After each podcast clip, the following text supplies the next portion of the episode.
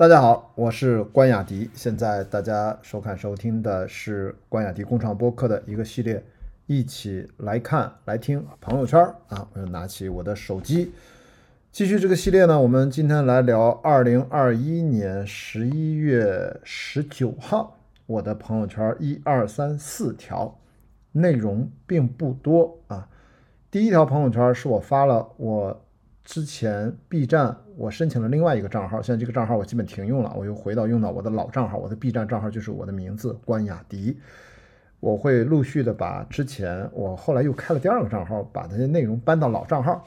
这里面有一个问题，就是因为 B 站它身份证实名认证只能绑定一个账号啊，这样的话你未来如果有人给你打赏，你累积后台的你的提现的部分，你肯定要。跟自己绑定的这个账号其实比较方便。你要有两个账号的话，你得绑另外一个身份证啊，等于你要把这个账号跟另外一个你信得过的人 强行绑定，你才能提现提到他的银行卡里面，他再转给你。这个太复杂了，所以我想长远来看，我还是用我第一个长期身份证已经绑定的实名账号来进行上传吧。那么这个呢，我截了一个 B 站的后台画像，我就特别看不懂。后台画像，关于我其中一个视频的呃画像，因为播放量比较高的一个画像是怎么回事？我的 B 站观众画像居然是这样的，B 站的四十家的大叔都来扎堆了嘛？啊，这个还有啥屁商业价值？就是我大概接接近百分之三十五啊，排名第一位的我的画像用户是大于四十家的呃男性用户。天哪，好吧，因为我的性别分布百分之九十一点六都是男性，好吧，女性只有百分之八点四，我怀疑这个数据是错的，我也搞不清楚啊。反正底下评论好多人啊，关于这件事情为什么这么多人评论，都在这哈哈哈哈哈，呃，说有钱大叔都有价值，总之反正很多人都在笑话这件事情啊，我有点搞不懂啊，可能这个 B 站是不是有 bug？我觉得应该不至于男性用户占到百分之九十一点六，我觉得这也太厉害了吧啊。好，第二条朋友圈呢，是我听了当年的呃一首经典的老歌，呃《We Are the World》，当年的群星呃一起唱的这样的一个明星版。然后我发了个朋友圈，我说三十六年过去了，就像昨天，早已不再是昨天啊，因为歌词唱的是 We Are the World，We Are the Children 啊，天下一家。哎呀，这是当年这个翻译还挺酷的哈，嗯，这一点。与中国的家天下不谋而合。视频里的很多人都已经不在了，好多都是童年时印象最深的几位。一首歌，几十位格莱美奖获奖人、最顶尖流行音乐人的前无古人后无来者的一次合作，里面还混入了一位诺贝尔文学奖获得者。好吧，这个大家啊，如果你知道的话，这个梗你就知道我在说的是谁。嗯，这是我在。视频号上好像看到的哦，在 B 站上、哔哩哔哩看到的这样的一段 MV，啊，弹幕也非常多啊，大家可以有兴趣的去看一下。在时隔将近四十年，我们再回头重新听当年这是我小时候啊经常听的一首歌，会有什么样新的感受？嗯，第三条朋友圈有意思，就是我截了一张图，是我的手机。各种的广告推销短信里面的两条，分别来自讯飞听见字幕和讯飞听见，都是他们的订单促销的这样的一个促销广告，也算垃圾邮件的一种啊，垃圾短信的一种。那我就写了一大段，我给大家要说一下我对讯飞听见这个产品的一点理解。我说讯飞听见这个付费产品是走不通的，剪映。就是我经常剪播客啊，用的剪映为代表的短视频平台推出的软件，已经把语音识别直接转成文字和字幕都是免费的，而且识别率非常高，比讯飞靠谱太多了。讯飞机器自动识别错误率太高，感觉就是为了诱导你去用付费的人工精教。我是曾经没少在讯飞听见上花钱，所以一直给我推送推广短信。最近越来越密集，我觉得这意味着讯飞听见这个付费业务快走到头了，不然不至于这么歇斯底里啊！打引号的歇斯底里。除了剪映的字幕自动识别外，飞书里还有一个功能叫妙记，因为都是字节系，所以这两个 ASR 产品底层逻辑应该是一套共用的。比如，因为我做长视频对话，我居然测试出来。妙计最长识别的音频是四小时。同理，剪映四小时以内的对话视频可以一键生成对应的字幕。所以 ASR 产品是我非常赞同机器取代人的产品。我曾经多次吐槽国内视频网站不在视频播放器内嵌入 ASR 技术，用户自己选择，可以直接自动直接生成字幕。美国这种技术是平台默认服务，这跟美国的法律有关，要为听障人士服务。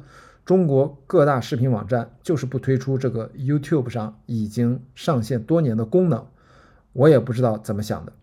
我曾经托了各种人去问，有的有回复，有的就没有。比如优酷的朋友帮着去问达摩院，说其实这个功能不难，只是目前自己认为识别正确率还不够高，怕用户骂，所以就不上线。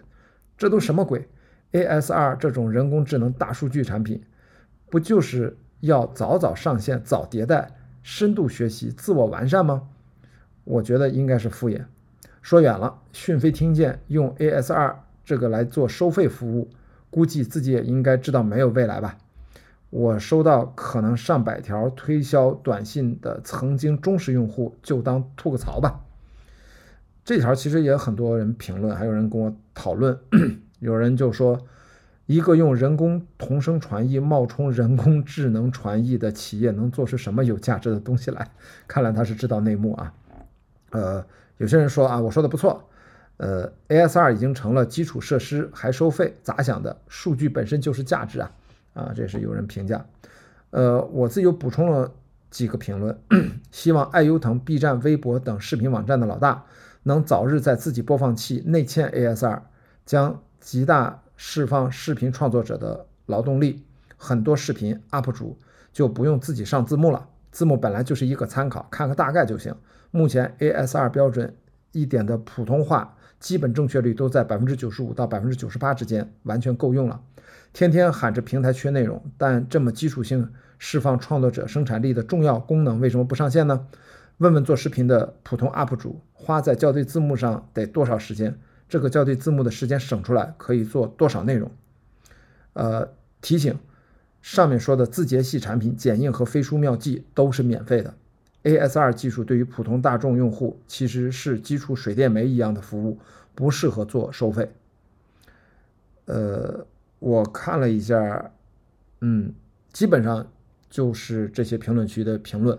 这是我的一个切身的，因为自己做视频内容的一个感受，所以推荐大家可以啊，都用一下剪映的自动识别字幕。很多剪视频的朋友肯定都用过，以及飞书妙记，它自动可以呃拖出，可以带时间尺码，也可以替换这些关键词啊，反正各方面都呃蛮好用的啊。我在这里算是吐槽一下讯飞听见。第四条。朋友圈其实是把谷雨实验室，呃，齐佳妮写的一篇微信号文章。一个农民工思考海德格尔是再正常不过的事。我然后我做了这个文章的一个第一页的一个截图，还有评论区的一个截图。我自己写了一段话，那供大家参考吧。因为这篇文章关于一个农民工读海德格尔这个事儿，其实前一阵儿因为这个报道。还形成过挺多的讨论，我自己是这么写的朋友圈：作者用本人自述相对是靠谱的选择，不然第三人称怎么写都可能比较容易掉入评判的陷阱。留言里这位六十岁大叔的几句话还是很打动我：用自己的兴趣改变自己的生活，最终反向鼓励自己投入到继续投入到自己的兴趣中，只是。个人爱读书是一件不值得夸耀的事，无论看的是啥书。比如，如果不是做学问，只要能让自己高兴，读故事会和读海德格尔没有区别。如果读书是为了改变个人生活乃至命运，或者低一点，为了专业技术，那读书就需要变成专业性训练的一部分，要有学习方法。这时候读书就不只是读书了。所谓治学不能死读书。无论哪个学科都一样，只有极少的天才才可以一个人闭门造车，左右互搏。绝大多数普通人而言，治学而读书也需要找到好的治学环境，人与人同道者互动起来，才能有真的进步。这位主人公还这么年轻，相对而言的年轻吧，应该会有思想和行动转变的时刻。但有一点，我始终相信，这个时代不存在怀才不遇。比如这篇《十万加》，只要这位主人公真的有能力，真是一匹好马，这个时代像这样帮你曝光的机会总能遇到，总会让你遇到伯乐。另外，我认识一位老相识的朋友，大概就是三十岁决定要读海德格尔的博士，然后呃要海德格尔专业的哲学博士，然后重新从零学德语。然后去了德国进行完整的学术训练，研究海德格尔，还是要读德文原著。几年过去了，现在还没毕业呢。在我看来，这也需要相当大的勇气和魄力。哲学我基本不懂，所以我根本无法判断他的学术水平。下面故事的主人公只要是匹好马，祝他能早日遇到自己的伯乐。好，关于这篇当时的热文，我自己的评价大概就是这样。嗯，所以关于这个事情，我其实蛮深有感触的。呃，我觉得不管叫以前叫民科，现在叫民间学术自我研究者爱好者，你看我都不知道该怎么界定。呃，希望能有更多的机会能够跟同道者，或者说在这个专业领域里面能够多切磋、多交流。因为说到他，我就想到另外一个哥们儿，就是前一阵困在印度啊，终于把这老婆和孩子，印度人啊，他是中国人。把他老婆和孩子接到了上海，终于呃算回国了。因为他在集中营里面待了三个月，很多人看过他的文章嘛。他的名字叫随水，他的微信号叫随水文存。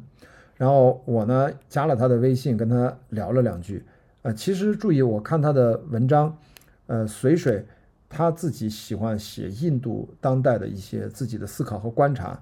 呃，他其实就是非科班训练的，但是他常年累积的认真的累积和写作，他有两篇文章在北大是不是历史系还是内部的一个学术刊物上被选用了，被发表了，他自己还拍了那个学术刊物的封面，他自己都觉得，呃，都挺为自己骄傲的，就觉得我没有考上北大，但是他自己对印度呃非常一线的观察和思考，呃，得到了。学术界业内啊很前沿的专业团队，对吧？这是北大的内部刊物，呃，得到了刊载啊，他觉得特别高兴啊，我也应该很很为他而高兴吧，呃，就是我还是这句话，这个时代，呃，应该不至于怀才不遇，只要你真的有兴趣投入进去努力，应该会有结果的，好吧？今天我们呃关雅迪共创播客，我们一起来看来听朋友圈。就先到这里，我们明天再见。